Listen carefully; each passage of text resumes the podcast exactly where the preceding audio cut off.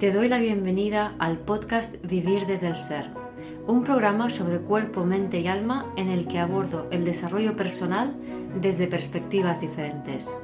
Quiero compartir contigo temas de conciencia, espiritualidad y astrología que me apasionan, las emociones y su relación profunda y ancestral con el trauma, la conexión con el cuerpo, la evolución de las relaciones conscientes y mucho más. Mi nombre es Guiomar Ramírez Montesinos, soy astróloga, psicóloga, coach transformacional, escritora y fundadora del proyecto consciente Vivir desde el Ser.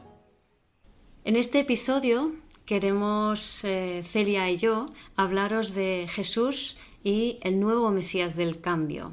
¿Quién será ese nuevo Mesías? Este episodio es un episodio muy especial porque es el número 100. Hace año y pocos meses empecé con el tema de los podcasts. Parece mentira que ya ha pasado tanto tiempo y ya hemos llegado al número 100 y quería celebrarlo, como no podía ser de otra manera, con mi amiga del alma Celia Martín. Hola. Y pues nada, queríamos aprovechar esta ocasión tan especial para mí y quizá para vosotros también como oyentes, de poder conversar de un tema que resulta que ahora está muy de actualidad, si lo pensamos, el tema del mensaje de Jesús y cómo él era un agente de cambio que nos venía a dar un mensaje, ¿verdad? Un mensaje que ahora estas circunstancias con este virus que tenemos presente entre nosotros se vuelve a poner encima de la mesa, ¿no? Yo creo que el mensaje que Jesús trajo en su día es un mensaje que hoy en día sería interesante revisar porque podemos darnos cuenta de cómo seguimos como estaban en la época que Jesús llegó. O sea, hay una parte que veo muy clara en cuanto a la ignorancia que seguimos teniendo en cuanto a las relaciones desde la compasión, desde el entendimiento mutuo y la conexión con uno mismo, ¿no? Creo que el mensaje que Jesús traía era ese, que hoy en día lo podemos entender muy bien desde la cabeza, que en aquel entonces, hace 2000 años, no se entendía. Hoy en día lo podemos entender desde la cabeza, pero hemos de tomar nota de que no está integrado en nosotros y que realmente estamos actuando como actuaban aquellos hace 2000 años, ¿no? Ahora hablaremos de esto y lo explicaremos un poco más para ver qué os parece, ¿no? Sí, pues nada, yo espero que disfrutéis muchísimo de este episodio y también esperamos que os haga pensar, que os haga cuestionar un montón de cosas para realmente comprender cuál era el mensaje de Jesús y cuál es el mensaje del coronavirus, cuál es el mensaje que nos, qué es lo que nos trae esta circunstancia mundial y cómo podemos aprovecharla, ¿no? Esa es la idea, sí. Vamos a reflexionar sobre ello y la idea es eso, compartir un tiempo de reflexión. Entonces, para eso primero quería pues hablar de Jesús, hablar de cómo afectó la sociedad en la que vivía, ¿no? Entonces, tú estás viendo la serie de Netflix de María Magdalena, ¿verdad, Celia? Sí, estoy viendo esta serie y ayer, por ejemplo, estaba viendo un capítulo que me llamó mucho la atención porque es el momento en el que un leproso va a coger agua de un pozo y resulta que él va con todo el cuidado a que no le vea nadie porque sabe que si le ven, pues imagínate, ¿no? Y entonces aparecen una chica que le ve, se pone a chillar, aparece más gente, van a coger piedras para tirárselas y machacarle a pedazos, ¿no? Y resulta que en ese momento aparece Jesús en la escena y les para y les dice que tengan compasión, que el Señor lo único que está haciendo es coger agua para su mujer que tiene mucha sed y tenía sed y hambre y lo único que intentaba era hacer eso y que todos haríamos lo mismo en su lugar y que si quieren darle pedradas al hombre tendrán que darle a él primero, ¿no? Claro. Y entonces le ofrece agua y le ofrece comida para que le lleve a su mujer, ¿vale? Entonces a mí me conecta ahí con el tema de cómo seguimos atacándonos unos a otros con lo que decimos del virus, cómo lo pone encima de la mesa, cómo ese no está vacunado y le estamos de alguna manera lapidando, ese sí que está vacunado por el otro bando. O sea, es como una cosa que dices, wow, es increíble cómo seguimos en lo mismo, ¿no? Mm. Además, ahí me parece muy interesante, simbólicamente, yo veo ahí, digamos, el papel de Jesús como la proyección de la divinidad de cada uno también, ¿no? Entonces, sobre Jesús la gente está proyectando su lado divino, su lado bueno, ¿no? Como diciendo, oh, yo soy puro, libre de pecados, ¿no? Y sobre el leproso la gente está proyectando su lado negativo, ¿no? O sea, aquella parte asquerosa que no, cada uno no quiere ver de sí mismo, ¿no? Porque si yo me adueño de ese lado asqueroso, pues entonces la sociedad me va a repudiar, no me van a incluir. Pero es que también estamos proyectando lo divino. Si yo me hago con lo divino, también me va a proyectar la sociedad. Claro. Y fíjate, el movimiento de Jesús es: yo me pongo delante del leproso, ¿vale? Es decir, yo, la proyección de tu divinidad, me pongo delante de la proyección de tu parte asquerosa, ¿no? De tu parte sí, repudiada. La que más, sí. Si vas a lapidar tu parte repudiada, estás lapidando tu parte divina. Totalmente. ¿Vale? Y ahí es un mensaje de Jesús muy interesante, ¿no? Entonces, si vas a recriminar a alguien, si vas a lapidar a alguien, te estás lapidando a ti mismo. No solo tu parte en sombra, sino tu parte en luz. Claro. Entonces te vas a quedar en tu mediocridad, en tu parte neutra, en tu parte que simplemente es aquella parte que está identificada con un sistema, con unas creencias, con unas culturas. Es decir, vas a pertenecer y no vas a ser. Claro, y además aquí entramos en el tema, ¿no? De eso, por pertenecer, por miedo a ser rechazados o a ser lo que sea, acabamos...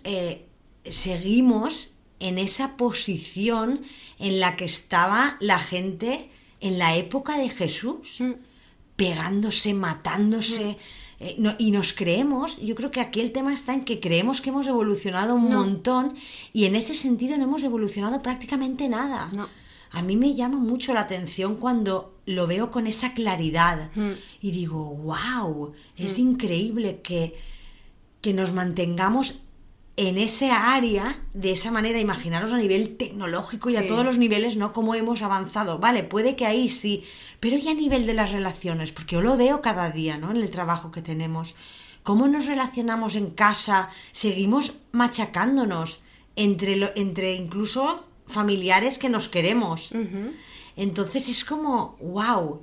Sí. La compasión que el mensaje ese que traía Jesús de compasión no está instaurado en nuestra sociedad, no está instaurado, y este virus para mí lo pone en evidencia, lo pone muy en evidencia, y nos vuelve a mostrar la gran división que existe por creernos que hay una verdad, que hay una cosa, una forma correcta. Claro, pero fíjate, esa verdad única a la cual nos adherimos, que es las creencias patriarcales, ¿no? Es, entre comillas, la ley, ¿no? Que no es ni siquiera la ley divina, aunque se pretenda, ¿no? A lo mejor desde el punto de vista religioso se cree que es una ley divina, en realidad son leyes mentales. Entonces, esas leyes mentales a las cuales nos adherimos, que son las creencias culturales, familiares, sociales, y en cada sociedad son diferentes. Entonces, lo que es bueno en una sociedad es malo para otro, que es más paradójico todavía, ¿no? Pero bueno, estamos como, al adherirnos a esas leyes, a esas creencias, de alguna forma creemos que estamos acercándonos a Dios, por así decirlo, a la divinidad, pero en realidad estamos disociados en la mente. No estamos integrando la parte física y corporal, no estamos conectados con nuestro cuerpo, porque de hecho se ha creído durante mucho tiempo que el cuerpo es malo, que el cuerpo es asqueroso, que el cuerpo solo tiene instintos bajos, primitivos, que destruyen, y no se ha tenido en cuenta que el cuerpo va contigo, el cuerpo es fundamental, y el cuerpo lo necesitamos para vincularnos con otros de manera que nos podamos corregular y de esa manera conectarnos con el corazón, porque una mente sin cuerpo no hay corazón. Entonces no hay una unión real entre personas, ¿vale? Y lo que hemos hecho, hablando de lapidar, hemos sustituido las piedras por palabras, porque sí, nos hemos ido a la mente. Eso es. Pero no hay ninguna diferencia entre lo que hacíamos antes, lo que hacemos ahora y lo que se hizo en la Inquisición. Yo muchas veces veo en estos comentarios, en esta forma de criticar a otros y de denunciar a otros, que incluso a veces se llega a eso, ¿no? Es como un revivir la Inquisición, ¿no? Revivir... Claro. Ya no solo la guerra civil, sino la Inquisición. Este país está muy tocado por esos dos traumas. En España así es como vivimos la realidad. En otros países hay circunstancias similares, en otros muy diferentes. Pero bueno, aquí podemos hablar de nuestras circunstancias y cómo lo vivimos. Y creo que todo... Como digo siempre, ¿no? Que estamos muy traumatizados, vivimos en una sociedad occidental muy traumatizada, que además con todo este aislamiento social, que es lo único, la conexión social es lo que realmente nos permite digerir y transformar el trauma, pues con esta cultura de pollo sin cabeza y añadido al aislamiento social, lo que está haciendo es poner en evidencia y sacar a la luz todo ese trauma ancestral y transgeneracional, ¿no?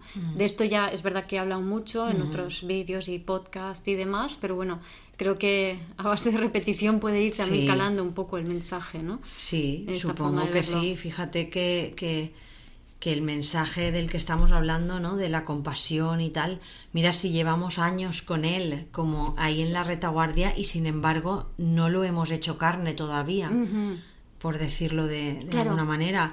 Entonces... Me encanta eso porque no hemos hecho carne el mensaje de Jesús, no hemos hecho carne la compasión. Sí, no la hemos hecho carne. Hemos ido cada vez más a la mente en vez de al cuerpo. Sí. Y en algún lado se ha desviado ese mensaje de Jesús y en vez de hacerlo carne, se ha disociado, se ha separado de la carne. Entonces, la compasión no existe si no hay carne, si no hace carne.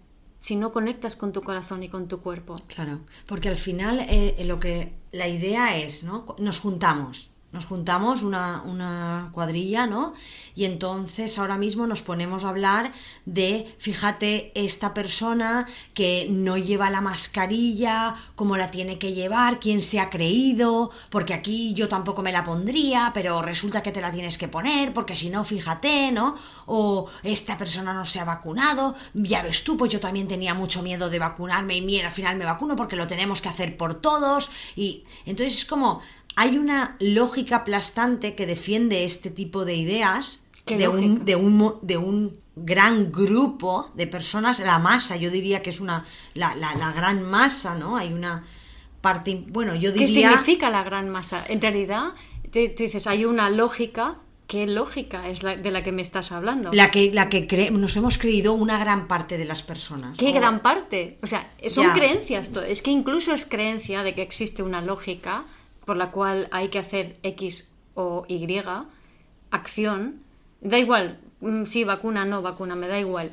O sea, cada uno que está adherido a uno de estos puntos de vista se cree que pertenece a la mayoría. Claro, ese es el tema, sí, es verdad.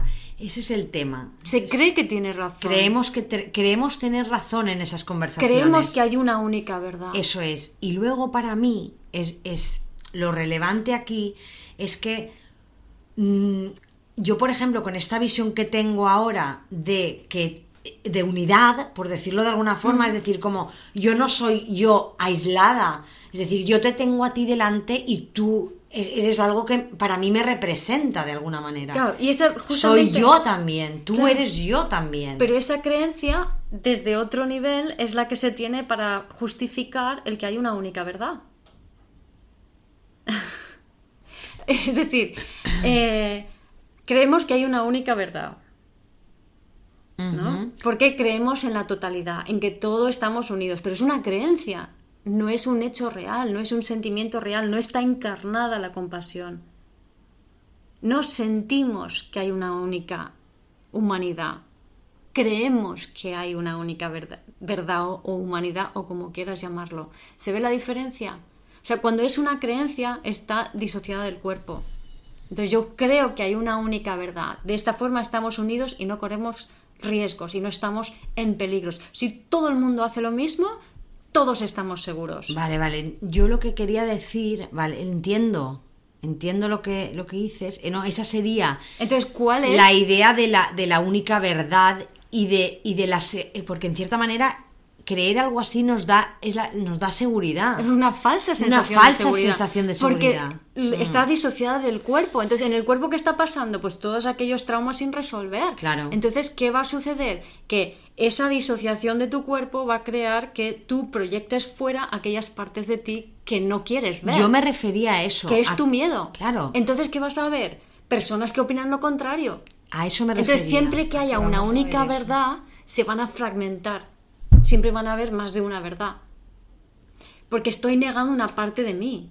Si yo me adhiero mentalmente a una única verdad, claro, lo tengo que hacer desoyendo mi propia verdad. Entonces, parte de mí la tengo que aplastar y poner en sombra. Esa parte de mí que aplasto y pongo en sombra es el leproso. Eso es. ¿Vale? Y esa única verdad es Jesús. Claro. Entonces, mi verdad es una combinación entre mi parte en luz y mi parte que en sombra. Y la sombra no es que sea mala inherentemente, sino es aquella parte que creo que no sería aceptada dentro del marco social en el que estoy. Vale. ¿Vale?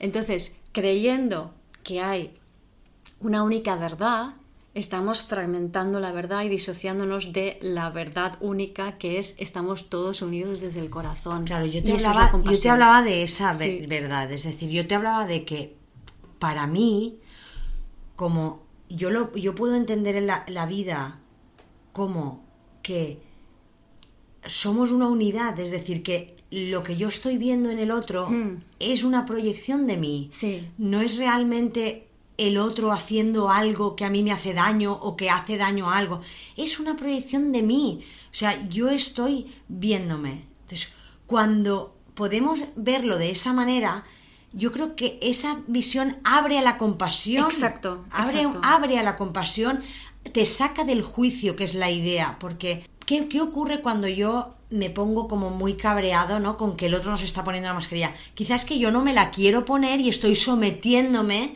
a algo que yo no quiero hacer, pero creo que tengo que hacer porque hay que hacerlo. Y es más, ese cabreo por el otro que no se pone la mascarilla también está diciendo de qué manera tú, si te la pones, en qué situaciones, de qué manera tú no te la pones, no solamente literal, sino figurativamente, de qué manera tú te callas la boca cuando quieres decir algo. De qué manera, claro, tú no aceptas tus opiniones cuando las tienes. Eso o de es. Qué manera tú opinas cosas sin pensar en ello, de qué manera tú quizá deberías pararte y pensar antes de hablar. Entonces ahí hay una serie de proyecciones sobre la mascarilla. Claro. Las proyecciones siempre son a muchos niveles, no solamente literal, y normalmente literal es las menos veces, sino sobre todo figurativamente. O sea, ¿qué significa la mascarilla para ti? ¿No? Entonces, antes de tirar la primera piedra, que en la época de Jesús tirábamos piedras, ahora lo que hacemos es tirar palabras, sí, y dañar con las palabras. Es la única diferencia, sí, entre ahora y antes. ¿No? Sí. Pero todo lo demás seguimos en la misma dinámica. Sí, haciéndonos daño. Al final nos estamos haciendo daño, no estamos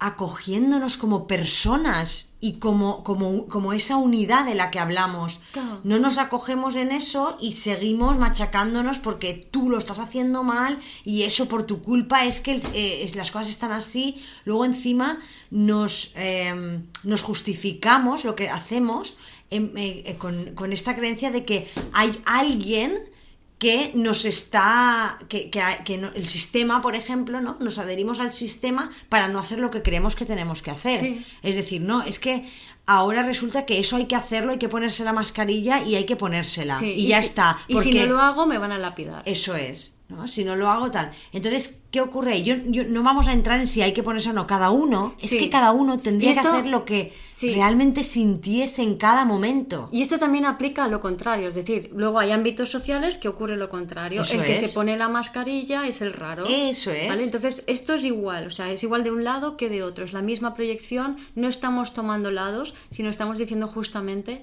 que aquí la tendencia es a irse a un lado o a irse al otro. Y la invitación que hacemos es: cuestiónate las cosas, o sea, conecta realmente con tu propia verdad.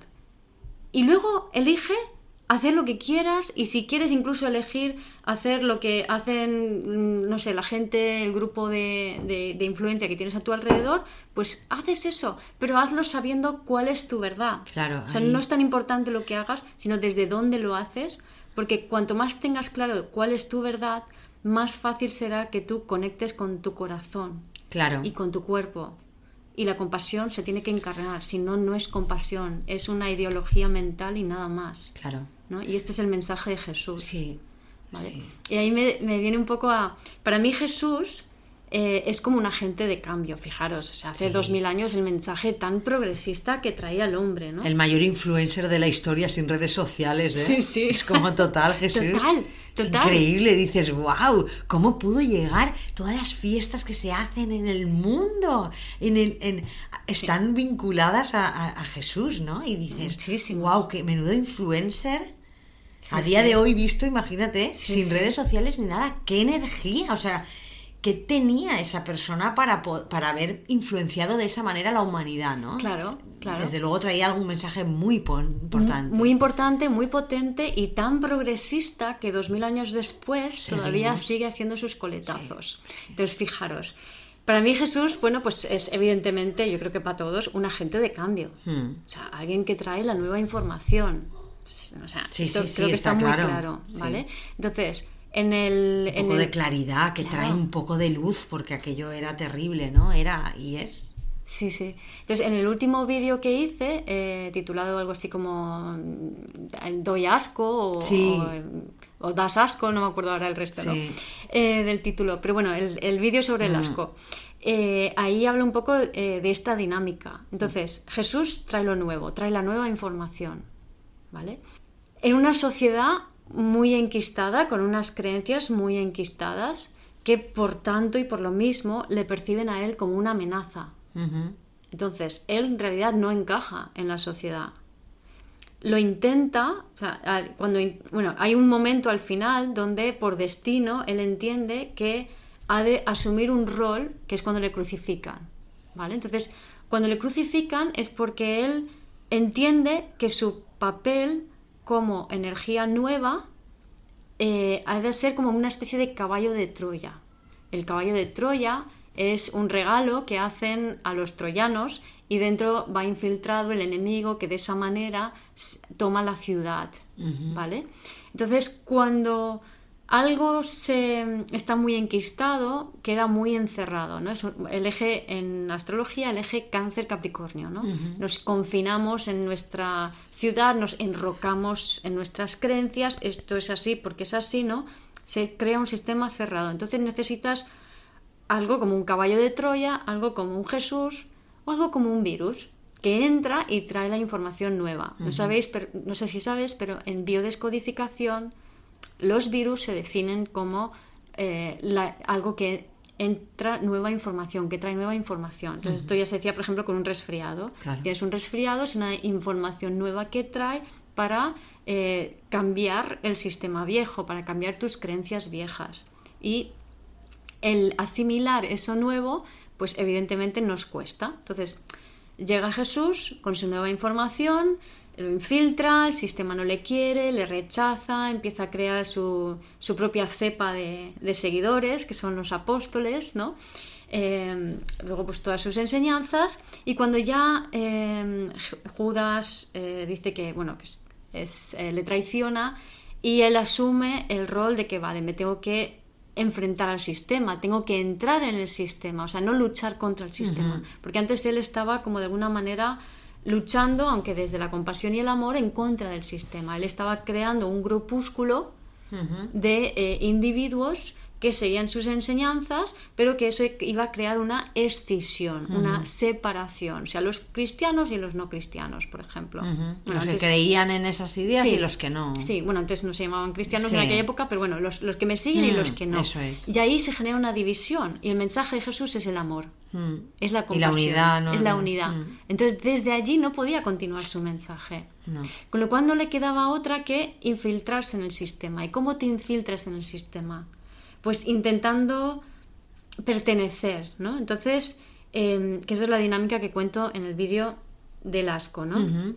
Entonces, él, digamos, se planta delante o le capturan, ¿vale? Y él asume, entonces él agacha la cabeza, que sería un poco la vergüenza, uh-huh, ¿vale? Entonces, cuando conectas con la vergüenza, cuando te pones delante y dentro del sistema, pero no te enfrentas, no luchas, no te separas del sistema. Si te separas del sistema, realmente estás afirmando el sistema, porque estás proyectando una parte de ti fuera. Uh-huh. Entonces él asume y dice, vale, sistema, yo estoy aquí, yo me abro a ti y yo acepto todas tus proyecciones. Uh-huh. Entonces ahí es cuando le condenan. Y le dicen, tú eres esto, tú eres aquello, tú eres lo otro. Y de esa manera, él coge la proyección de ese veneno energético emocional de la sociedad de aquel entonces, que es cuando le crucifican y él muere por nuestros pecados.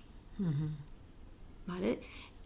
Los pecados son, lo dicho, ese trauma que lleva la gente dentro, esa energía emocional densa que genera una emoción desbocada, descontrolada en cada uno de nosotros, son traumas transgeneracionales. Entonces él viene a purgar eso, asume eso, muere crucificado, pero a cambio deja la semilla del cambio, deja la semilla de su mensaje. Y esa semilla ha tardado 2000 y pico años en empezar a florecer. Claro. Y creo que es ahora el momento. Yo creo que sí que ahora podemos, por lo menos, ver que no somos compasivos, ¿vale? Sí que la gran mayoría lo podemos reconocer en nosotros mismos, no hace falta reconocerlo en otros. Es decir, yo puedo reconocer en mí que me falta esa compasión, que me falta esa conexión para poder decidir qué quiero yo en cada momento y respetarme profundamente. Y el tema o sea, me parece que ver esto es importante, o sea, ostras, qué fuerte que todavía estemos ahí, uh-huh, que nos pensemos que nos pensamos que estamos en otro lugar y realmente estamos haciendo lo mismo, uh-huh, entre nosotros, porque al final el miedo que hay, porque hay mucho miedo.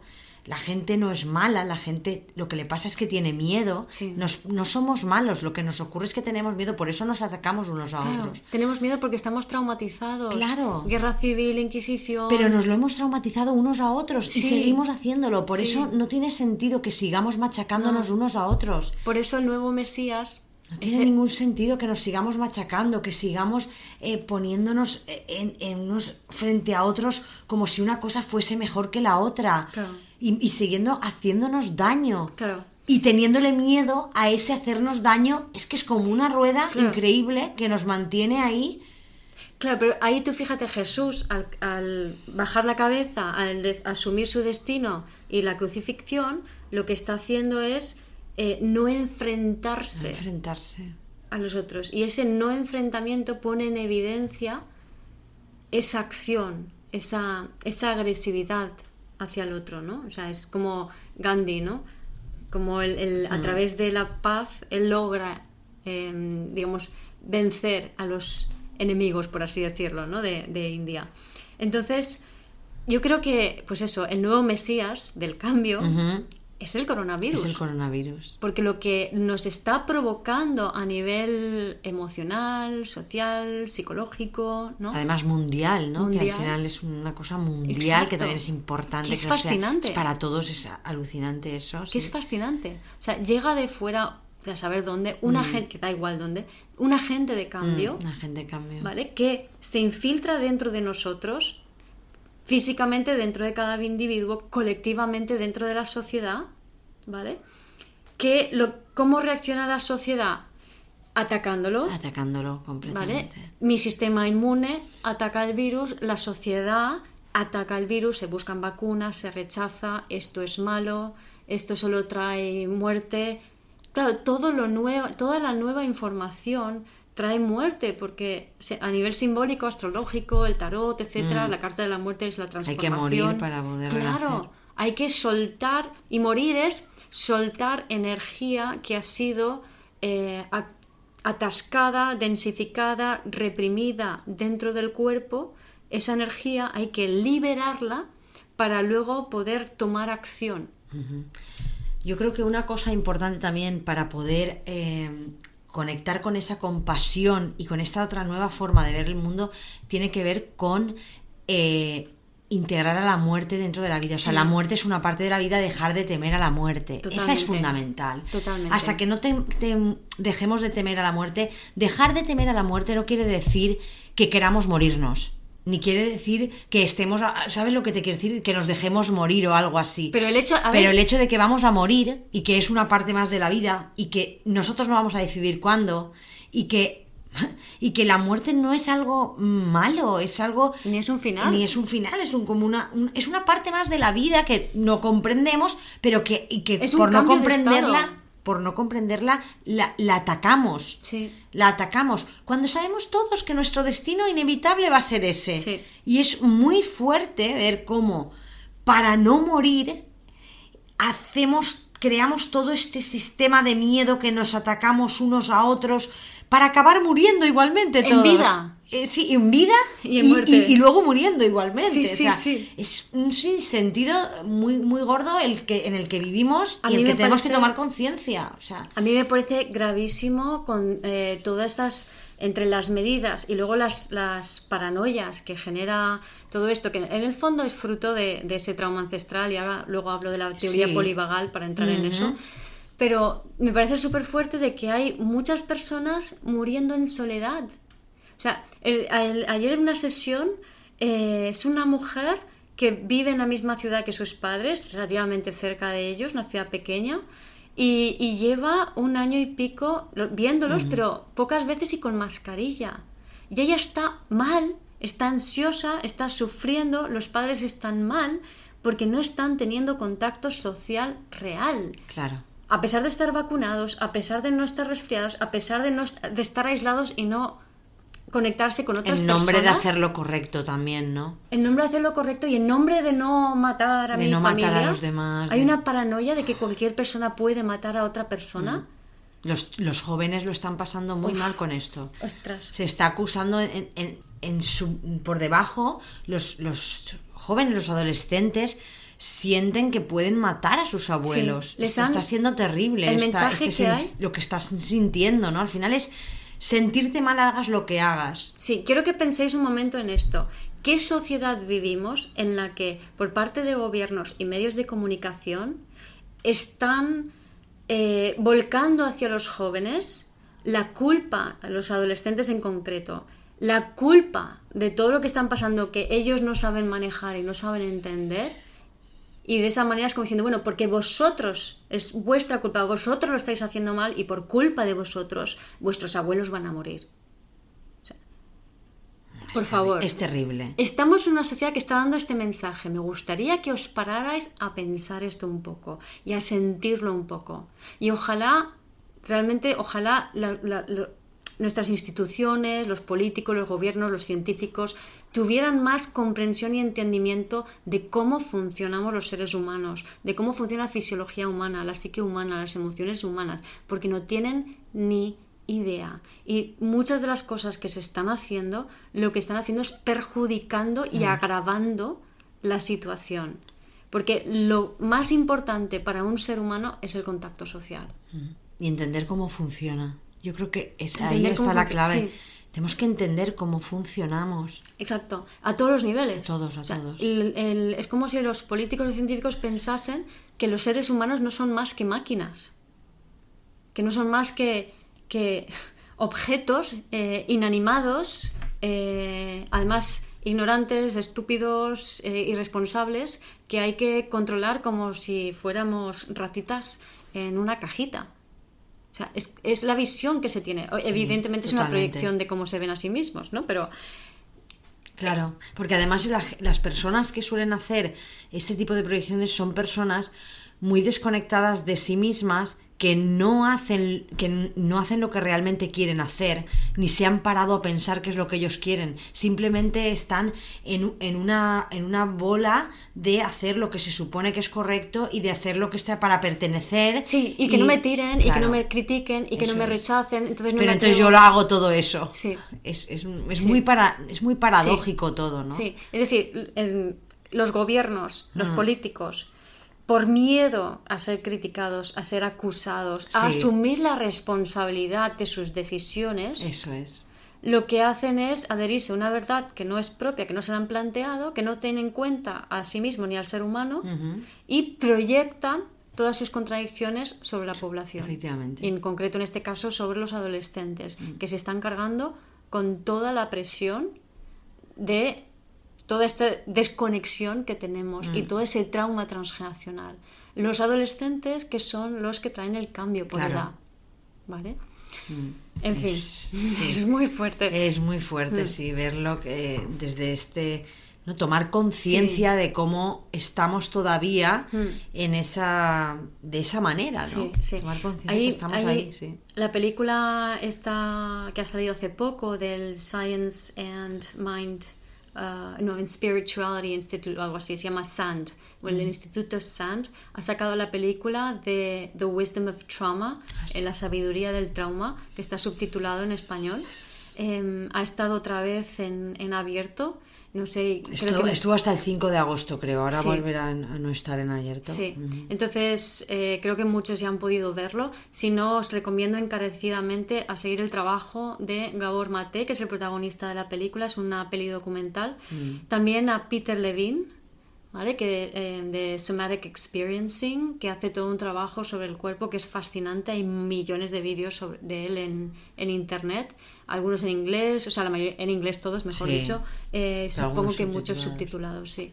Y también de Stephen Porges. Stephen Porges, es el creador de la teoría polivagal.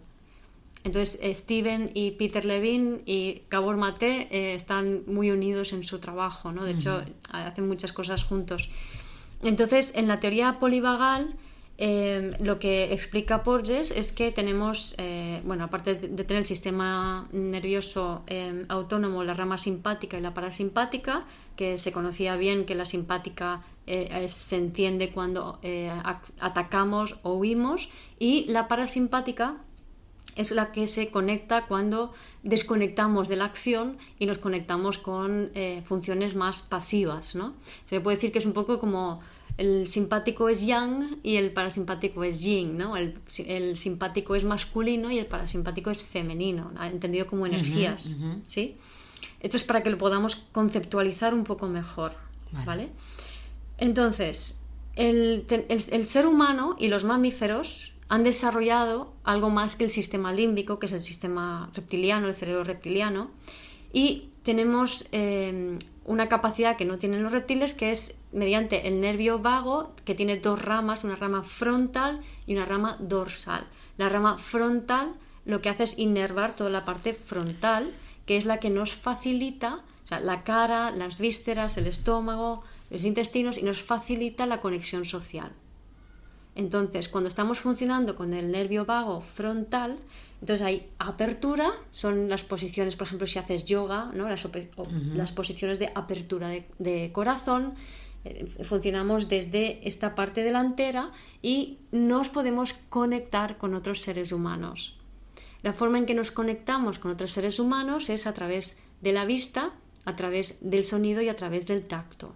Entonces nos miramos a los ojos, nos miramos a la cara, hablamos, conversamos, nos tocamos, y todo eso permite que vayamos entrando en resonancia, en sincronía. Entonces, habréis visto, por ejemplo, que cuando conoces a alguien, pues al principio a lo mejor hay como más frialdad, hay como más desconexión, y en la medida en que se va hablando, las voces se van autorregulando, se van igualando.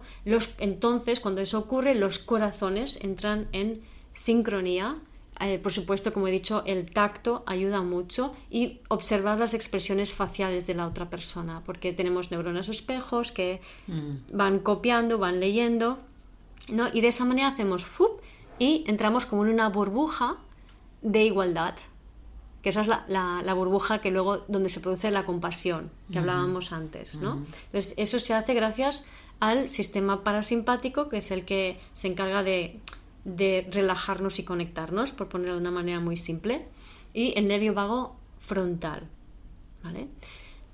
Eso es como seríamos humanos de verdad, estando conectados con ese sistema, o sea, cuando estamos con el parasimpático. Con el sistema parasimpático, que estamos relajados, o sea, no está la adrenalina no está a tope, claro, sino que estamos en un estado más de relajación. Y no tanto de defensa, ataque, supervivencia, que sería el simpático, ¿no? Exacto.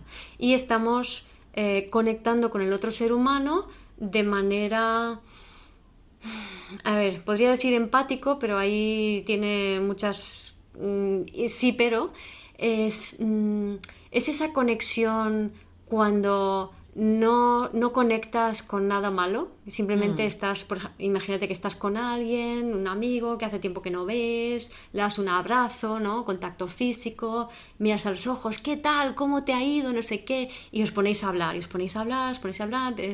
cada uno empieza a contar sus cosas, y ahí de repente se genera como una especie de energía de movimiento, ¿no? De muy bonita, ¿no? Como en espiral, hacia arriba, donde todo el mundo se siente bien, ¿vale? Pero no es esa energía de ja, locura, tal, fiesta. Tiene más que ver con el estar a gusto, yo creo, sí, ¿no? La sensación de estar muy a gusto. Exacto, que es diferente a la sensación de descarga, claro, de vámonos de fiesta, que es lo que está pasando ahora. Los adolescentes que llevan toda la proyección de toda la mierda emocional social, se van de fiesta y grandes pipotes, botellones, están sobrecargados de todas las proyecciones que han recibido, ¿no? Entonces, claro, ahí es donde nos sueltan de manera desmedida, y eso simplemente lo que sienten es alivio, y el alivio te vuelve otra vez en bucle a la ansiedad, a la culpa, otra vez a la reacción, al alivio. Esa es la bola, ¿no? Sí, y eso está ocurriendo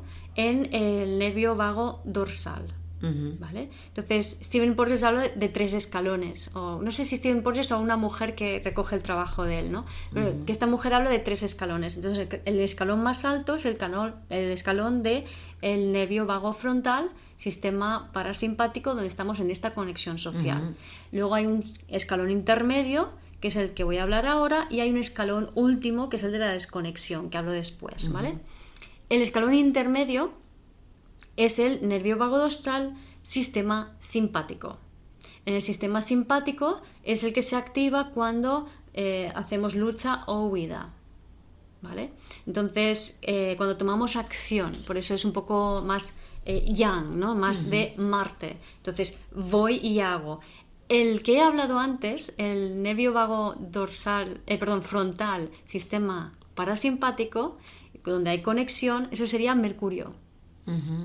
¿Vale? Para entendernos astrológicamente, ¿no? Entonces, bueno, el Marte, vuelvo a Marte, lucha o huida, la acción, ¿no? Que la acción es parte de nuestro sistema de supervivencia, ¿no? Y es más evolucionado que la inacción. ¿Vale? Pero ¿qué ocurre? Que en una sociedad se reprime la acción individual. Entonces nos condena al 3er escalón. Pero bueno, voy a terminar de describir el escalón del medio, ¿no? Que es cuando atacamos, que es cuando agredimos, que es cuando... Cuando dices se condena la acción, yo creo que entiendo que hablas de se condena la acción auténtica de uno, ¿no? La que se condena, o sea, porque acción, estamos en acción sin parar, como pollo sin cabeza y tal, o sea, es como que cuando dices no acción, podemos pensar, ¿cómo no vamos a estar en acción si no paramos, no? Pero es una acción desde ese lugar, que al final lo importante es desde dónde hacemos las cosas, ni tanto lo que hacemos, sino desde dónde. Claro, pero ahí lo ves muy bueno, porque el ir como pollo sin cabeza es huida. Claro. Porque estás huyendo de algo que está dentro de ti, ¿vale? Pero para mí la huida está más cerca, aunque es parte del simpático, del sistema simpático, tiene algo del parasimpático. Es como si hay un camino de ida y vuelta, de subir y bajar, uh-huh. ¿Vale? Entonces, a ver cómo lo explico. Cuando somos niños, uh-huh. Cuando somos pequeñitos, a los 2 años los niños empiezan a sacar su agresividad, que es su forma de aseverarse en el mundo. Es decir, uh-huh. Aquí estoy yo, saco mi Marte y empiezo a funcionar con mi Marte, uh-huh. ¿no? Entonces es una forma de encontrar tus límites, es una forma de encontrar tu capacidad de penetrar el mundo, uh-huh. de hacer cosas en el mundo. Entonces, ¿qué ocurre en nuestra sociedad? Que a los niños no se les permite esta expresión. Mira, voy a nombrar aquí un libro que es muy bueno, que os recomiendo. Es Agresión, un nuevo y peligroso tabú, de Jesper Juhl. Es muy bueno para todos los que estén educando, por lo menos. Es muy interesante. Buenísimo. Es muy bueno. Entonces, resulta que lo ideal, o sea, lo que suele pasar es que un niño llega a esa edad y empiezan, uy, este niño está rebelde, este niño me está pegando, a veces también antes, ¿no? Pero bueno, que te pega, que te araña, que pega a los otros niños, que se porta mal, ¿no? Entonces los padres se horrorizan y dicen, no hagas eso, no pegues a tu hermana, no me pegues a mí, ay, me haces daño, me haces daño. Entonces, todo este tipo de conductas lo que hacen es castrar al Marte incipiente, que es tu forma de aseverarte en el mundo. Tú dices, voy a hacer cosas en el mundo y voy a dejar mi huella en el mundo, ¿no? Entonces esa energía empieza allí. O sea, esto soy yo. Marte rige Aries. Aries nos habla de la llama del espíritu. Así es como yo encarno mi espíritu en el mundo. Entonces empiezas a encarnar el espíritu del mundo y todas las personas de tu alrededor dicen, ¡oh, horror! Tenemos miedo al poder, tenemos miedo a nuestro propio poder, tenemos miedo a nuestra divinidad. ¿Por qué? Porque cuando lapidamos al leproso, lapidamos a Jesús. ¿Vale? Entonces, 2 respuestas hay normalmente. Una es, malo, malo, te castro, no hagas eso, te castigo, te pego, ¿vale? Y otra, entonces, lo que ocurre es que Marte va hacia adentro. Y cuando Marte va hacia adentro, lo que genera al final es que esa energía se enquista en tu cuerpo.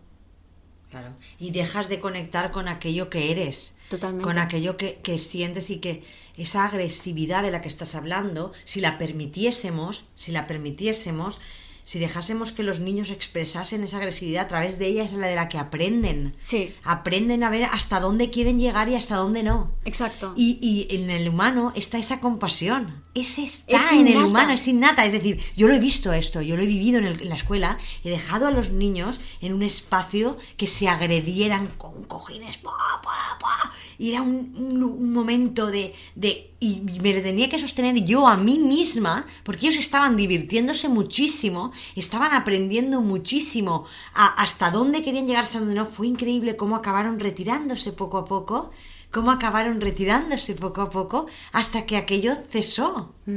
Pero en todo ese trajín de darse cojinazos, de pues tú vas a poder conmigo, pues tú no sé qué, ¿sabes? En toda esa expansión aprendieron un montón sobre los propios límites y hasta dónde quieren nacer y hasta dónde no, cada uno. Sí. Y eso no lo permitimos. Claro, no. No lo permitimos. Entonces, pero tú fíjate lo grave que es esto, que cuando esa energía de Marte va hacia adentro y no la expreso porque me la castran, me la prohíben, me castigan, me dicen que soy mala, etcétera, etcétera. Entonces, esa es una energía en potencia que se va acumulando y se va enquistando. Eso genera rigidez muscular, cuerpos apretados, cuerpos doblados hacia adelante, en posición de cierre, desconexión del dorsal frontal, con lo cual no puedo conectar de manera real con las personas, desconexión de mí misma, exceso de mentalización. Claro, como vivimos, vamos. Claro. Como vivimos. Y lo que es peor, no sé si peor, pero bueno, esa energía se va acumulando y empieza a generar enfermedades. Sí. Porque es energía que no se está expresando hacia afuera, es energía vital de tu alma que no está teniendo un cauce. Entonces, desde esta postura cerrada, enquistada, somos obedientes, entre comillas, a un sistema castrante que nos impide ser nosotros mismos. Totalmente. ¿Vale? Porque desconfía que la naturaleza humana, cuando está conectada con su cuerpo y con su corazón, es inherentemente buena. Y algo que me gustaría añadir aquí es que nos acogemos a ese sistema, pero ese sistema somos nosotros. Es decir, esta parte me parece fundamental. Ese sistema somos nosotros, cada uno de nosotros. Uh-huh. Y cuando yo permito y me doy el espacio para que esa agresividad se dé y trascender el miedo que yo le tengo a esa agresividad, entonces estoy colaborando con esa compasión a la que queremos aprender, con conectarme conmigo de nuevo y con permitir que todos esos niños, ¿no?, en ese momento, por ejemplo, puedan también conectarse con ellos mismos. Claro. Entonces, claro, de cada uno, el sistema somos cada uno, claro, de nosotros, porque no hay un sistema, no hay una cosa que se llame sistema, que es una persona que nos quiere hacer el mal. No, el sistema somos cada uno. Claro, porque todo adulto castrante fue un niño castrado. Efectivamente.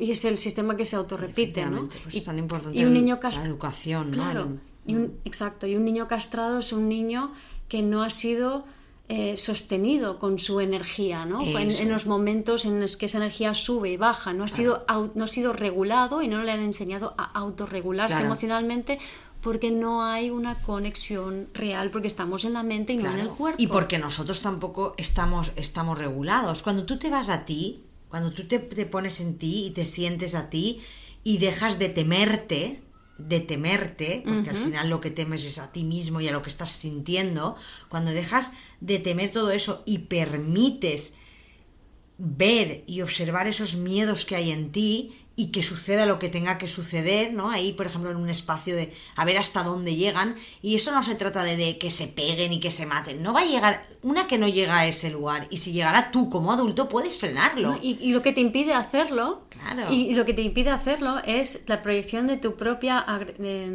energía de Marte, que no sabes cómo manejar y que te asusta de ti mismo. Porque ya lo hicieron contigo, eso que tú, claro, estás volviendo a hacer con esos niños, cortarlo. No te permitieron que tú expresaras eso de forma sana hasta que tú entendieras dónde estaba tu propio límite. Exacto.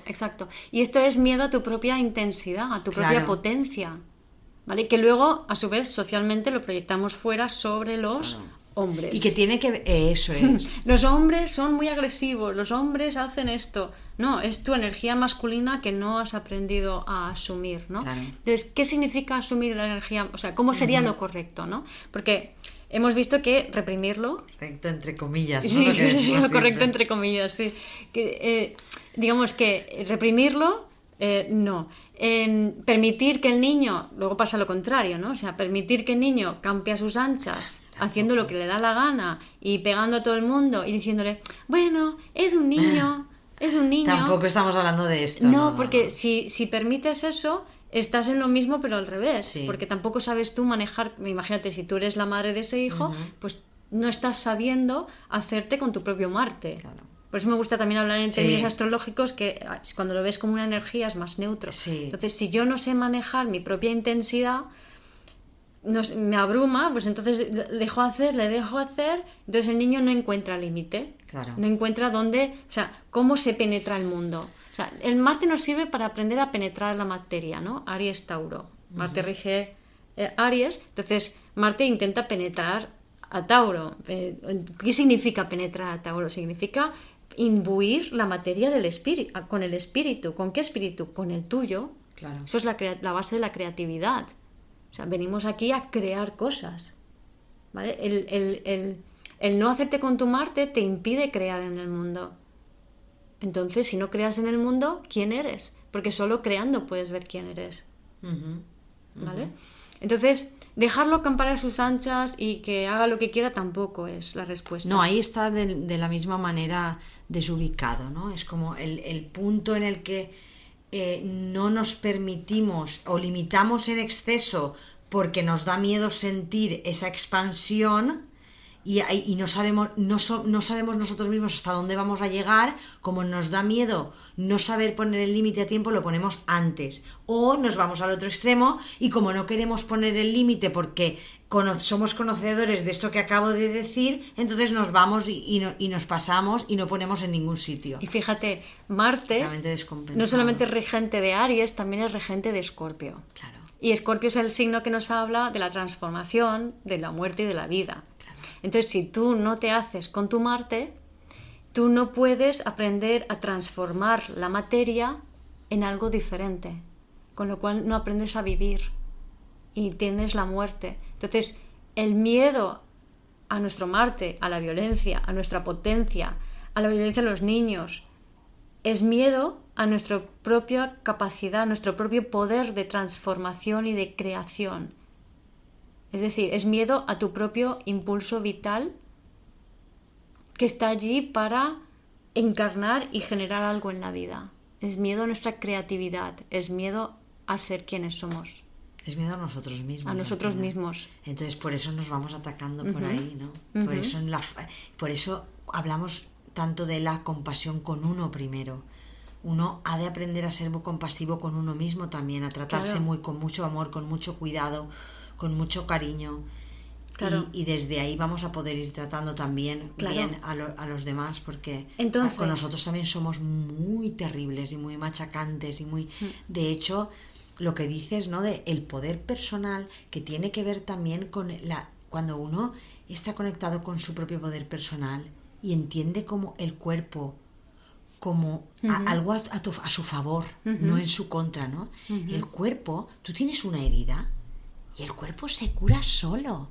O sea, el cuerpo tiene una capacidad para regenerarse, para curarse. Hay personas que le dañan al cuerpo, dañamos muchísimo el cuerpo durante toda la vida, y el cuerpo, a pesar de todo eso, responde. El cuerpo está a nuestro favor, el cuerpo no está nunca en nuestra contra, somos nosotros los que estamos en contra de él. ¿Y sabes lo que necesitas para tener un cuerpo que responda? Tener un buen sistema inmunológico, tener hábitos saludables, especialmente deporte, es decir, ejercer tu Marte, ¿vale? Y Venus, descansar equilibradamente, ¿vale? Y 3, Mercurio, contacto social. Y eso es lo que te permite tener un sistema inmune en condiciones que hace que tu cuerpo lo que te dices, ¿no? Sí. Lo que te dices también es muy importante. Es parte del ambiente, eso es. Todo lo que te dices a ti misma, a ti mismo, y cuidarte desde ahí, ¿no? Sí, lo que pasa es que te dices a ti mismo en la medida en que no tienes conexión social, que no descansas y que no haces... O sea, si tu Mercurio, tu Marte y tu Venus no están en su sitio, tu sistema... Mercurio, Marte y Venus, que los tengo yo todos en la 12. Interesante. Interesante. Pues nada, tú lo haces para todos. Claro, es al servicio del colectivo. Entonces...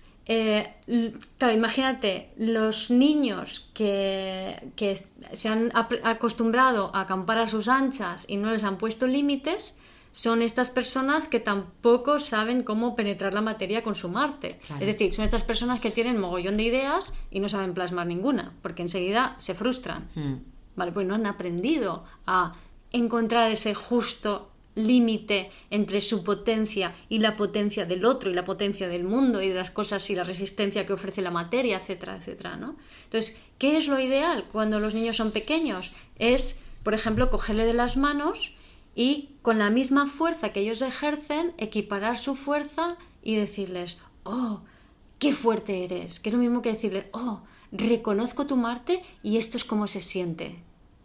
¿Vale? Reconozco tu potencia y esto es como se siente, reconozco tu fuerza, reconozco tu individualidad y esto es como se siente, ¿no? Entonces, afirmar la individualidad a través de la acción en lo físico de los niños es lo que les va a ayudar a luego poder funcionar de manera más sana en el mundo, crear, ser creativos y luego asomarse y ponerse delante de otras personas para crear relaciones sociales reales, desde el corazón, no desde la cohibición, la opresión y la supresión de nuestro Marte, que básicamente como estamos funcionando en nuestra sociedad moderna, que llevamos así siglos con todos estos traumas acumulados por guerras y demás, típicos del patriarcado, todo necesario para crear nuestro ego. Estamos previo. Donde estamos también somos muy conscientes de que todo lo que está bien tiene que ser. Entonces el ego sirve para sentar las bases de la manifestación del ser, ¿no? Pero bueno, eso es otra película. Entonces el tema es que en esta sociedad, como no nos hemos manifestado, estamos funcionando todo el rato con el nervio vago dorsal, apenas usamos el frontal. En algunos contextos pequeñitos funcionamos realmente desde esa conexión. Es verdad que las personas que han visto más mundo, que viajan más, que se han mezclado con más culturas, se han hecho más cargo de su propio Marte, de su propia agency en inglés, ¿no? Y su propia capacidad de impulso, para abrirse a vínculos, porque ya conocen sus límites, entonces no tienen miedos, no se colapsan, entonces pueden tener conexiones reales con las demás personas. Claro, ¿no? Entonces estaríamos hablando aquí de invitar a las personas a que conecten con sus propios límites, con que realmente se permitan de alguna manera el ver hasta dónde llegan, claro, en cada situación, sin miedo a pasarse, porque esa enseñanza de alguna manera ya la tienen, van a poder volver ahí. Sí. Entonces permítete explorar hasta dónde realmente tú... Que es cuando yo hablo de, por ejemplo, si quieres aprender a dar órdenes, no intentes ser asertivo, sino da órdenes como un capitán, pásate al otro extremo. Experimenta ahí, ¿no? Experimenta al otro extremo. O si quieres también activar tu Marte, emprende. No tengas ideas emprendedoras, emprende. Claro, y permítete equivocarte, claro, ahí entramos en el punto del el equivocarse, va a ser fundamental. Sí. Y con el tema de la compasión que hablábamos del mensaje de Jesús, igualmente, permítete ser compasivo y a ver qué sucede, experimenta la compasión. Exacto. Experimenta el salirte de las ideas que crees que tienes. Cuestiónate tus creencias. Eso es. Y entonces en base a eso toma una opción y pon eso en práctica, ¿no? Antes he dicho no tengas ideas, no quería decir eso, quería decir no solo tengas ideas todo el rato, sino que aprende a, tengo una idea, voy a ponerlo en práctica. Voy a probar, ¿no? Entonces, pues a veces eres tú solo quien lo tiene que poner en práctica, otras veces con colaboradores, pero es como voy a testar esta idea en el mundo, a experimentarla, a ver si me equivoco o no, me da igual, pero son experiencias y de esa manera aprendo a usar mi Marte, aprendo a penetrar en la materia y voy más allá del ámbito mental. Y en España, por ejemplo, es un país que... A ver, la lengua española tiene el reflexivo, que es pensárselo a lo mejor. Entonces es un idioma muy, muy reflexivo, muy de todo. Darle vueltas a las cosas. Totalmente. Es, y quizá a lo mejor, yo una vez me acuerdo de una conversación entre políticos que además iba de muy así, ¿no? De, oye, pues quizá a lo mejor podríamos, ¿crees tú que a lo mejor quizá... No me acuerdo, sin decir nada al final y sin llegar a ningún lugar. Todo eran como... Suposiciones, reflexivo, etcétera, etcétera, ¿no? Y es muy interesante esto porque en el idioma anglosajón, el inglés, es totalmente un idioma de acción. Claro. O sea, to do, to go, pum, todo es... Vale. No darle muchas vueltas. No, la propia acción va anticipada por el no sé cómo se llama, artículo, lo que sea, to, T-O, que le da como un impulso de, vamos a, o sea, en español, vamos a caminar, ¿no? Pues nos lo estamos pensando y a lo mejor dentro de una hora emprendemos el paseo, ¿no? Y en inglés es... Let's go, ¿no? Vamos, ya está. Vamos. Y entonces es como, ¡pum!, acción inmediata. Tengo la idea y actúo sobre ello. Por eso ellos son tan emprendedores. Luego hay una historia con Alejandra Casado y los números de teléfonos, los prefijos telefónicos. Entonces Estados Unidos es uno y uno es el cuerpo físico. Entonces como eso justifica cómo ellos son muy de acción, muy de emprender, o sea... comprobar en la materia el pensamiento que tienen, ¿no? Entonces... Si quieres emprender, en definitiva, emprende, compruébalo. Si quieres empezar tu proyecto, empiézalo. No esperes a tenerlo todo hecho, ¿vale? Que esta conversación la hemos tenido un montón de veces, ¿verdad? Sí. No esperes a tenerlo todo hecho y perfecto y todo pulido, porque no vaya a ser que yo me exponga y que tenga algo que está mal y haga el ridículo y entonces me repudien y me echen de la sociedad, entonces ya no soy nadie porque me la pidan. No, hazte con tu Marte, claro. Ponlo y comete errores. Sí. Aries es, comete errores. Aries cuando se queda atascado en la culpa, en la crítica y todo eso es ejercicio Virgo. De nuevo aquí ves, nos lleva todo al mismo sitio. No queremos cometer errores porque si como cometemos errores y somos tan críticos con la gente que comete errores, entonces primero deja de ser crítico con la gente que comete errores. Claro. ¿Y qué significa? Y con los errores que tú cometes. Claro. Deja de ser crítico con eso porque aprende a dejar de juzgar todo eso como error, ¿no? Y si no, verlo como todo un aprendizaje en el que estamos continuamente sumidos todos, ¿vale? Y vamos a salir de ver eso como errores y como castrarnos. ¿Sabes de dónde viene eso? ¿Sabes de dónde viene eso? ¿De dónde? La crítica es señal de trauma, generalmente entre los 4 o 6 años. El trauma es resultado de o sea, se produce por la falta de contención, de regulación social, es decir, de regulación física, de un niño o niña que a esa edad sufre un acontecimiento que para él o para ella es traumático, ¿vale? Por ejemplo, ayer veía un caso en donde es una persona muy autocrítica interna, es Libra, claro. Entonces el Libra es muy de esto, Libra tiene Capricornio en el fondo cielo y Capricornio da esta cosa crítica en la mente, ¿no? Total. Entonces ella con 4 años creo que era, presencia una discusión entre los padres, no era la primera vez que discutían, pero este es un recuerdo que le vino enseguida, grabado. Una discusión entre los padres que ellos siguen juntos hasta hoy en día, ella ya tiene no sé, 30 y tantos, lo que sea, y entonces presencia una discusión entre los padres y la niña se queda en medio asustada, el sistema nervioso, o sea, está alteradísimo porque se está tragando a toda la energía del cabreo del padre, a toda la energía de aplacar ese Marte de la madre, o sea, 2 personas muy creativas, con mucha potencia, y la madre intentando aplacar, apaciguar, que parece que es lo lógico, esa lógica, entre comillas, que hablábamos antes, y la niña se queda tragándose toda energía y con el susto de que no quiere que sus padres se abandonen, que se separen porque le abandonan a ella, ¿no? O sea, ese es su pensamiento. Los adultos tienen esa discusión y lo que quieren hacer es apartar a la niña para que esté lejos, para que no se trague todo esto. Digo, mira, perdona, aunque lo pongas en la casa de al lado, esa niña se va a tragar tu energía porque es tu hija, claro, y lo va a sentir, ¿vale? Entonces lo que acabas de hacer es que la acabas de dejar sola con el trauma. Claro. Entonces esta respuesta es la que traumatiza, es la que perpetúa el trauma. El motivo por el cual el padre hizo eso y la madre hizo esto es porque ellos vivieron lo que vivieron de pequeños, que era muy similar a lo que estaban reproduciendo para su hija.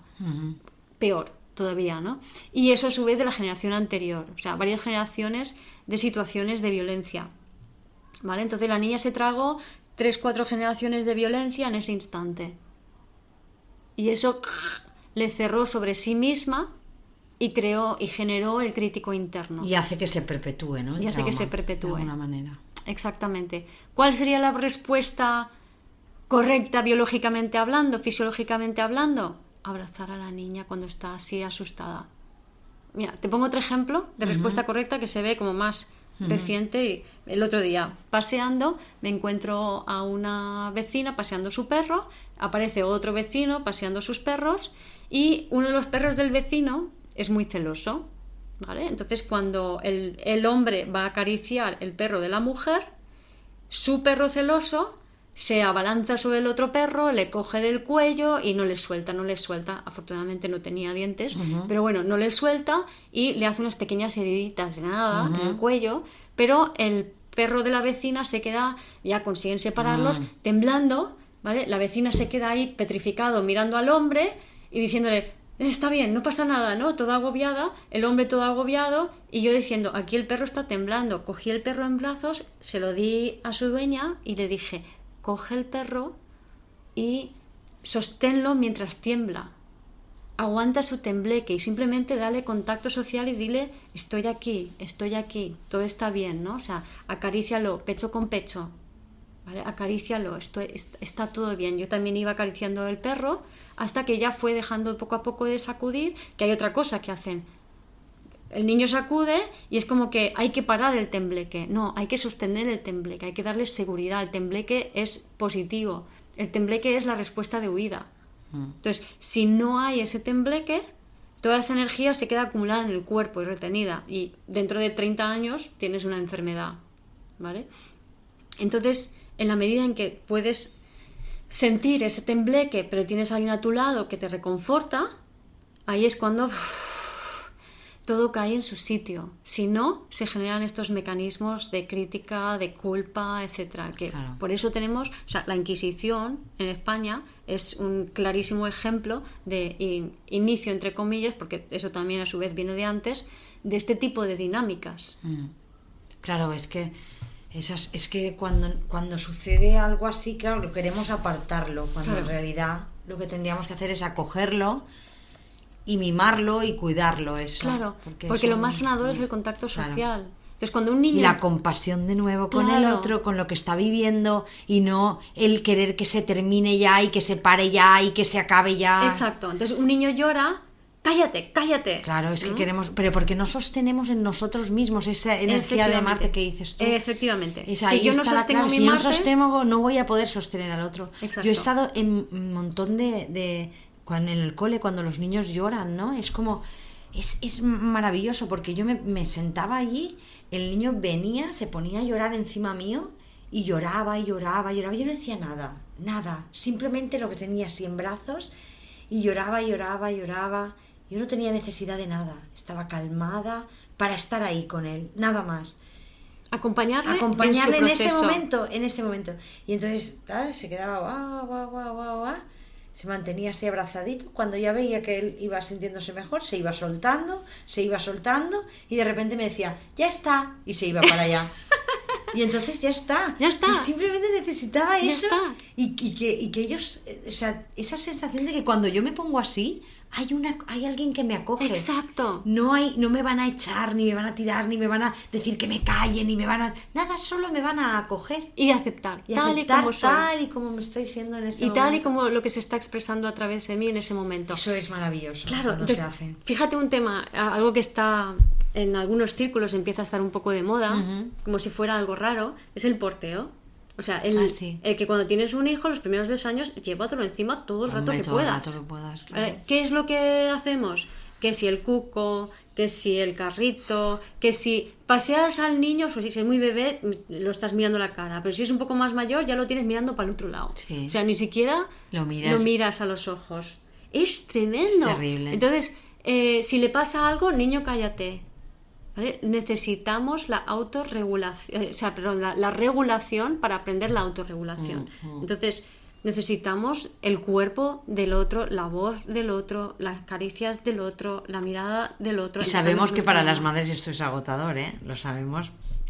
Para las madres es agotador. Porque pero es más agotador luchar en contra de tu instinto, de tus sentimientos, de tu corazón y de tu hijo. Que de nuevo pensamos, que es lo que yo...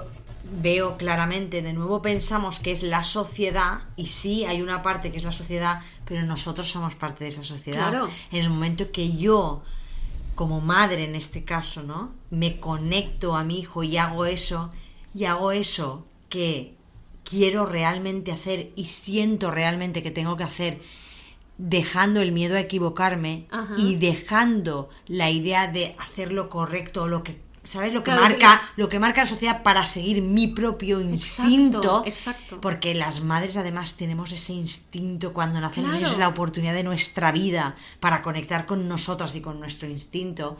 Yo soy esa sociedad. En la medida que yo lo hago, estoy cambiando también esa sociedad. Exacto. Entonces no puedo hacerlo porque la sociedad, que también hay una parte de eso, pero en la medida que yo haga la parte que yo pueda, hasta donde yo llegue, o sea, no se trata aquí de... Sí. La parte que yo pueda, hasta donde yo pueda llegar, es suficiente. Ahí estás hablando. A veces yo me doy cuenta, en mí, por ejemplo, que solamente llego a darme cuenta. Claro. No puedo llegar a hacer nada al respecto, pero simplemente la parte de tomar conciencia de hasta dónde yo estoy llegando ya es un algo, ¿no? Ya hay una parte de conciencia... de que mira, no llego hasta más, ¿no? Sí. Mira, ahí por ejemplo también el tema del colecho, o sea, que lo dicho aquí, yo no me posiciono en las cosas si sí o si no, o sea, voy comprendiendo y tal. Cada uno tiene que sentirse. Exacto. Sí, cada uno tiene que sentirlo. Y en cada momento es diferente. Sí. Y en un momento el colecho puede ser maravilloso y en otro momento perjudicial. Sí. Y en un momento el lo que... El porteo puede ser bueno y eso es, y en otro momento muy perjudicial. Por eso es importante que uno esté conectado con uno en el momento, con lo que está sucediendo. Claro. No hay nada que sea... Pero sí que es interesante, si nunca te has planteado el colecho o te parece que sea algo raro, o sea, como, uy, lo vas a mimar, entonces... Porque eso es lo que dijo tu madre, entonces tu madre te dejó llorando sin hacerte caso. O sea, ¿qué ocurre cuando a un bebé se le deja llorar y llorar y llorar? Déjalo, que así cría pulmones. Es una barbaridad, ¿vale? Entonces, a mí me pasó cuando yo era bebé, lo digo porque es algo que físicamente sentí en mi cuerpo, y le llamé a mi madre y dije, mamá, ¿alguna vez estaba yo contigo y no sé, hubo como o me caí, o hubo una caída, así? Entonces dijo, mira, cuando tenía 6 meses fuimos en avión, íbamos de Madrid a Liverpool, y entonces hubo una caída muy brusca de que vas volando sobre las nubes y de repente boom, cae, pero fue muy brusco, ¿no? Entonces todo el mundo se asustó y yo era bebé, y en ese momento mi madre, que ya le da miedo a todo eso, se disoció por completo.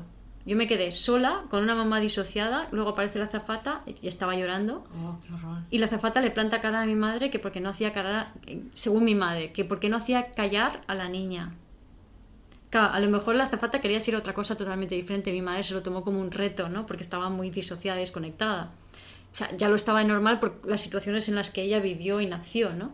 Entonces, claro, yo me imagino ahí llorando, porque la forma en que lo sentí tanto en el cuerpo, o sea, me vino muy clara la memoria, que fue luego cuando le pregunté a mi madre y ella me lo confirmó, que, claro, me imagino ahí llorando, no tuve la autorregulación, no tuve ese contacto cálido de mamá, claro, que me calmase, que está todo bien, que me ayudase a volver a mi cuerpo, sino que me quedé en el colectivo de toda la gente asustada del avión, ¿vale? Y mi sistema, o sea, me callé, obviamente, pero me callé porque mi sistema colapsó. Y eso es nervio vago dorsal, sistema parasimpático, que es el escalón de abajo. Entonces, cuando a ti te dejan llorar como bebé, cuando a ti no te sostienen, cuando tienes adultos que están cargados de trauma transgeneracional, que su forma de comunicar, por muy suave que intenten serlo, está vomitando encima del bebé toda esa angustia, ese dolor, ese trauma, esas historias pasadas que aunque no sean conscientes de ellos llevan encima, ¿vale? Como esta niña de 6 años que su padre le gritaba a la madre, de 4 o 6 años. Uh-huh. Y entonces el bebé colapsa, el bebé se cierra y el bebé lo que hace es enquistar esa energía potencial de Marte en su cuerpo, pero lo hace desde la más absoluta desconexión de sí mismo. O sea, entra en un estado de, entre comillas, muerte, en un estado de colapso, que es cuando, por ejemplo, tienes una gacela que es perseguida por un chita, no sé cómo se dice, ahora no me sale la palabra en castellano, y es atrapada, entonces hace el muerto. Y hay un documental que enseña mucho Peter Levine, una escena de un documental en donde aparece una hiena, le roba, el chita está agotado, la hiena va a robarle la presa y en ese momento la hiena se enfrenta con el chita y la gacela, la empala, se levanta y se sale corriendo. Había estado haciendo el muerto. Eso de hacer el muerto no es una decisión consciente de hacer el muerto, es un sistema... de nuestro, protección. Exacto, es un sistema de protección, nuestro sistema límbico que desconecta todo, claro, para sangrar menos, para gastar menos energía, y es un último mecanismo de supervivencia. En ese estado de desconexión no sientes el dolor, no sientes tu dolor, no sientes el dolor transgeneracional que te acabas de tragar. Y dejas de sentir. Dejas de sentir por completo. ¿Vale? Y estás totalmente disociado. Estás totalmente... Fíjate hasta qué punto el cuerpo nos protege. Claro. ¿No? De sí, lo que estamos hechos, no, sí, nos protege, ¿no? Sí. Va a llegar un momento en el que vas a desconectarte para no sentir tanto dolor. O sea, claro, que es que al final... Claro. Y eso es cuando estamos así, nos convertimos en adultos, que estamos muy en la mente, que nuestra acción es una acción más de huida, no estamos usando bien nuestra Marte. Entonces, por eso he querido diferenciar, ¿no?, de cómo los niños en su desarrollo se pueden hacer con su Marte. Y entonces estás en huida, estás que no piensas por tu propia cuenta, que tus pensamientos no son tuyos, tus ideas no son tuyas, lo que no sientes tu cuerpo, no estás sintiendo realmente a nadie, porque nunca has encontrado esa acogida, ese confort. Entonces son personitas como muy sometidas, y es así como a la crítica todos, claro, en general, sometidas al patriarcado, claro, sometidas a lo que se supone que es correcto, claro, y con muy poca capacidad de hacerse con su propia acción, que lo uno al inicio, ¿no? Cuando hablábamos del mensaje de Jesús y la escena que he comentado del leproso, que después Jesús, cuando termina de esa escena, se va a hablar con su madre, entra dentro y le dice a su madre: oh, mamá, no sé cómo lo voy a hacer porque son tan ignorantes, es decir, no se dan nada cuenta de lo que están haciendo, ¿no? Podemos ponernos, ¿no?, en la posición de Jesús y ver qué fuerte, ¿cómo voy a hacer, claro, que ellos se den cuenta de lo que les intento explicar? De ahí que luego la traición de Judas y la crucifixión, claro, esa fue la única manera de lograr cambiar, o sea, es el cambio desde dentro, claro, del sistema. Claro. Y uno puede traer un mensaje de cambio que solo va a generar más separación, porque genera miedo al sistema, a lo establecido, porque es algo nuevo, porque te acerca a la muerte, y tienes miedo a la muerte y la transformación porque no te has hecho con tu Marte. Claro. Entonces, pescadilla, o sea, que se mueve la cola. Sí. Entonces, vamos al propio poder personal, claro, la importancia, ¿no?, de hacerse cargo del propio poder, de tomar las decisiones uno mismo, las que realmente, claro, crea, en pequeñas cosas, iniciando, en, claro, dejar de juzgarnos, de criticarnos, de... Claro, entonces para hacerte con tu Marte real, no el Marte de la huida, que se nos sirve, porque el Marte de huir, que es como un falso, el escalón intermedio, del nervio polivagal, sería como un falso escalón intermedio, porque lo que hace es esa huida, lo que agota es el chi de riñón, que es tu energía vital. Cuanto más huyes, más mueres, claro, y la energía potencial sigue retenida en tu cuerpo, y al perder la vitalidad de tu chi, de tu energía de riñón, conforme se va perdiendo, van floreciendo las enfermedades, ¿vale? Entonces la clave es realmente hacerte con tu propio pensamiento, con tu propia idea, como cuestionándote las cosas, las creencias, por qué haces lo que haces. Elige lo que quieras, pero elige tú, desde tu creencia, ¿no? Busca tu propio criterio, ¿no? Y desde allí dices, pues a lo mejor sí que opto por mi criterio. Asegúrate de que es tu criterio, sí, porque aquí hay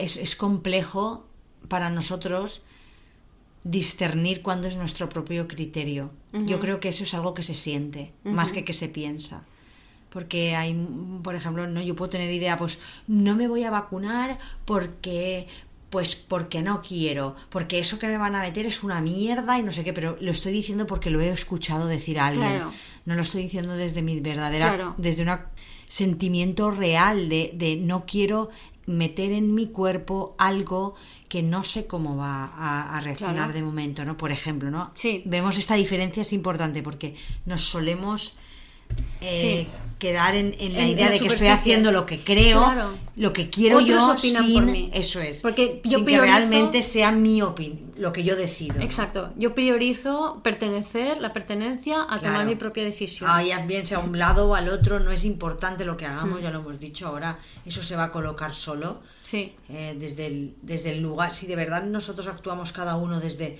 su centro individual, eso crearía un equilibrio, exacto, donde no tenemos ni idea, ¿no?, de lo que podríamos llegar. Exacto, ahí es donde activamos el, claro, nervio vago frontal, y existe esa corregulación, como existe en la naturaleza, exacto, con las mareas, esto que se autorregula todo de una manera fascinante, que no, nosotros es una inteligencia a la cual no podemos acceder, está en nosotros, sí, pero no podemos acceder a ella desde el nivel de la mente, que es lo que queremos a veces, y no vamos a poder acceder a ella, solo podemos, pero sí podemos conectar con ella, sí, entre lo dicho, ¿no? Bueno, como resumiendo, sí, buenísimo, sí.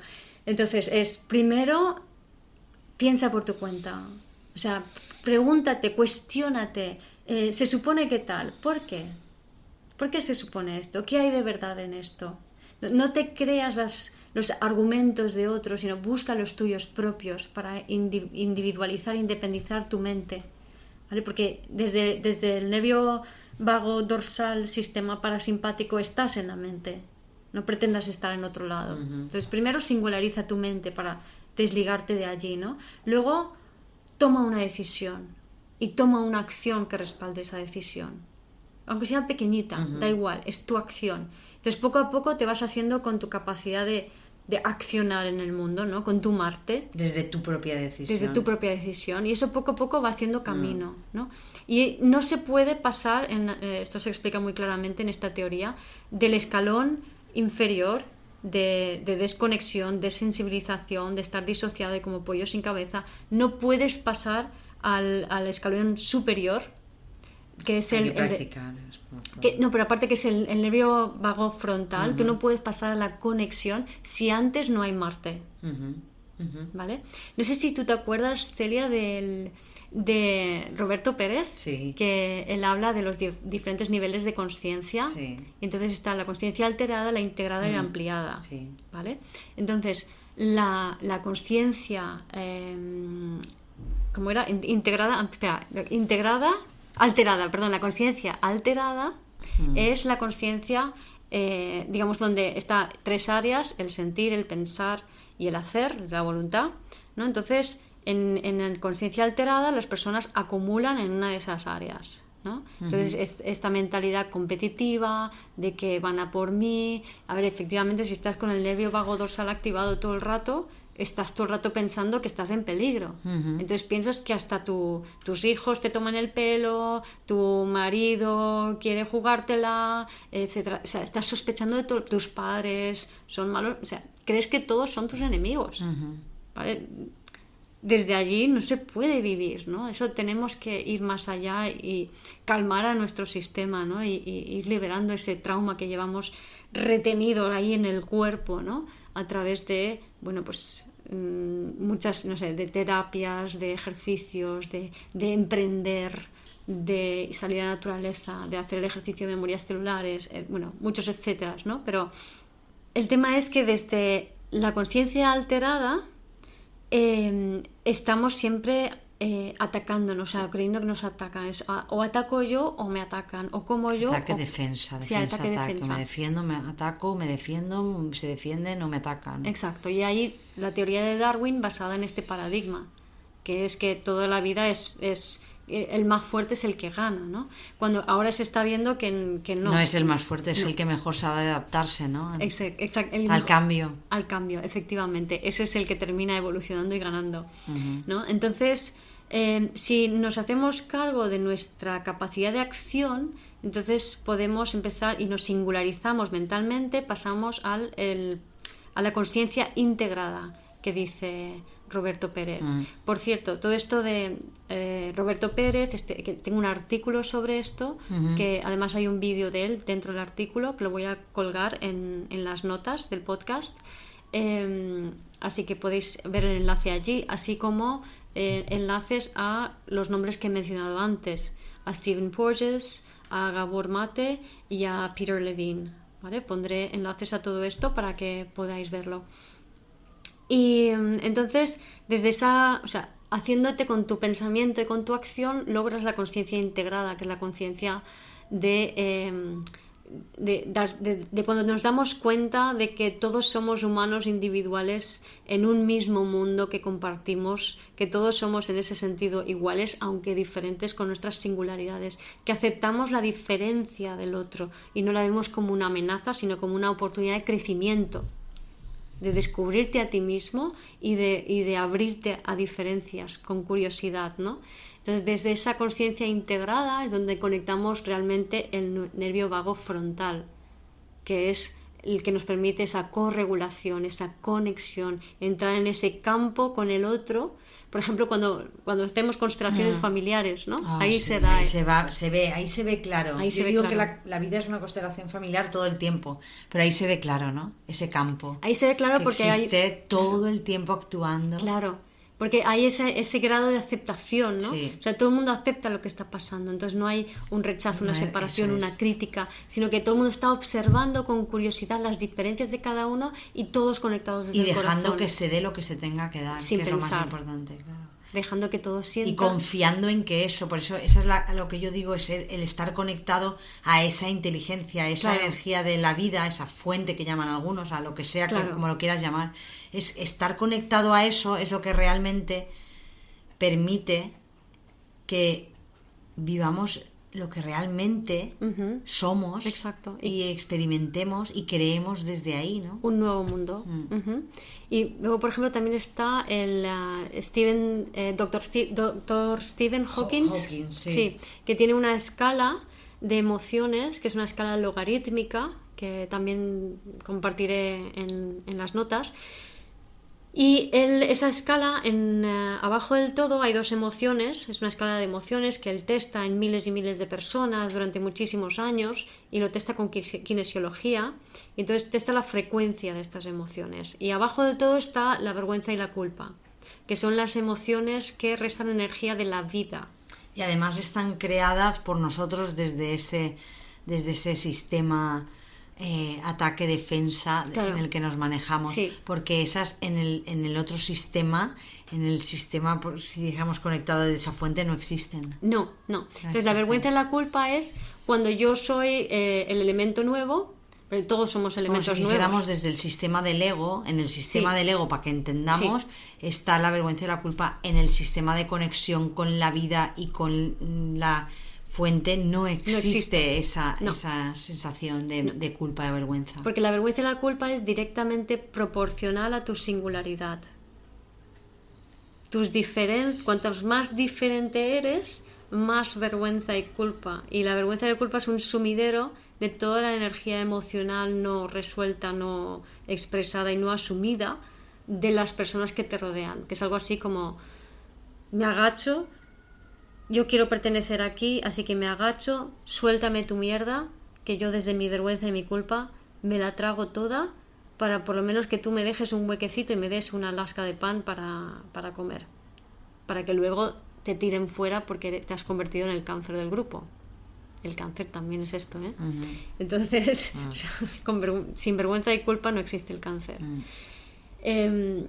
Y en esta escala luego están las diferentes emociones como la tristeza, la apatía, luego está la ira, el orgullo y el coraje.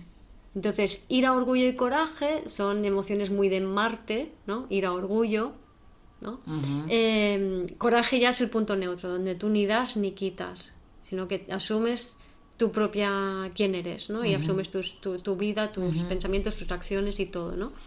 Ira y orgullo todavía son, y también tristeza, apatía y no me acuerdo cuál más, restan energía de la sociedad, es decir, son personas que entran en vínculos donde nos vamos tirando la pelota emocional de unos a otros y la misma mierda va circulando en nuestro sistema cerrado, ¿no?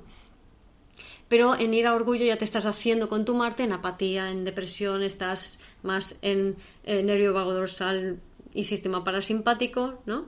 Y ya con tu Marte, ira de orgullo, me voy a coraje, ¿vale? Yo me hago cargo de mí mismo, ¿no? Y es a partir de coraje donde ya entras en el estado integrado de consciencia, donde ya empiezas a ser tú contigo mismo, abriéndote a corregularte con otras personas para co-crear una nueva realidad.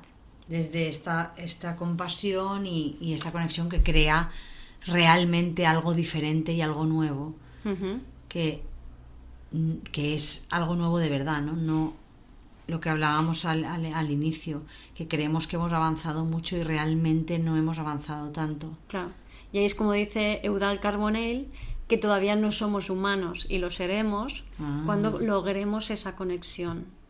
Cuando realmente él habla de aspecto más social y antropológico, ¿no? Él habla de la socialización, del bienestar de todas las personas, pero también se puede llevar ese concepto a esto que estamos diciendo, ¿no? Entonces, cuando socializamos el bienestar de las personas, entendiendo por bienestar o incluyendo en esa definición del bienestar un conocimiento profundo de lo que significa el trauma y las emociones, Entonces, una vez que estemos todos regulados, corregulados, podremos realmente ser humanos. Y todo, y lo que decíamos, para mí el virus, ¿no? Hablamos del virus, exacto, como Mesías, porque realmente es las situaciones que estamos viviendo cada uno en cuanto a, por ejemplo, yo tengo que decidir si hoy voy a hacerme una PCR o no, si solo me hago antígenos, si salgo, si no salgo. Eso, sin darnos cuenta, nos está obligando a pensar qué es lo que realmente queremos hacer en cada situación. Sí. Porque a cada uno, y sí, nos estamos dando cuenta que realmente no hay una forma correcta y una que no, porque por un lado haces una correcta, por el otro lado te la saltas y la proyectas sobre el otro. Sin embargo, luego te das cuenta también que es verdad que tú, en su caso, a lo mejor hubieras hecho lo mismo, y entonces ahí y nos también está llevando, sí, a decir wow, y luego esto, nada tiene sentido. Eso, y aquí es, hay una medida y allá hay otra, porque claro, en este país, en este mismo país, en un pueblo hay una medida y en otro pueblo hay otra. Entonces es como es tan loco que no nos queda otra que conectar con nosotros. Exactamente. Por eso el virus nos trae, sí, el cambio, es nuestro nuevo Mesías. Ahí queda eso. Pues nada, muchas gracias, Celia. Gracias a ti, como siempre.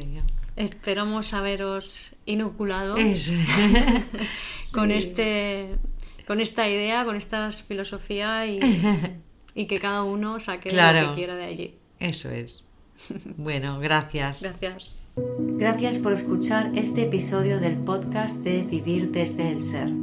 Si te gustó el contenido y los temas que hemos abordado, dale a me gusta, suscríbete a mi canal, comparte este episodio con quien crees que lo pueda necesitar, y te invito a visitar mi web vivirdesdeelser.com y a seguirme en las redes.